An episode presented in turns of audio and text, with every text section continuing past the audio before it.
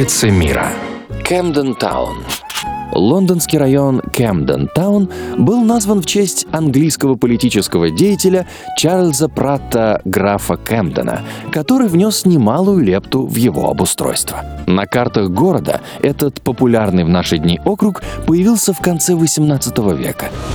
До этого местность, находившаяся севернее Тоттенхэм-Корта, представляла собой пустынные поля и пролески, причем репутация у них была далеко не идеальной. Во-первых, дороги, расположенные в будущем Кэмдене, кишели разбойниками, многие из которых встретили свой конец на виселице, стоявшей на въезде в город. Во-вторых, мрачный округ считался пристанищем ведьм, которых пытались истреблять наравне с грабителями. Кстати, именно в честь местной ведьмы Mother Cab был назван один из двух сохранившихся с тех времен трактиров.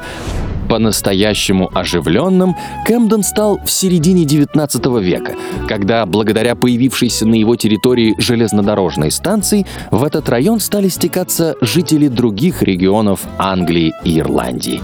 Уже тогда Кэмдл стал постепенно превращаться в центр торговли, а сейчас находящийся здесь Кэмденский рынок является главной изюминкой округа. В наши дни этот рынок входит в пятерку самых посещаемых лондонских достопримечательностей. Каждые выходные сюда приезжают около 100 тысяч туристов. Найти здесь можно все, от редких книг и сувениров ручной работы до раритетных пластинок и оригинальной одежды.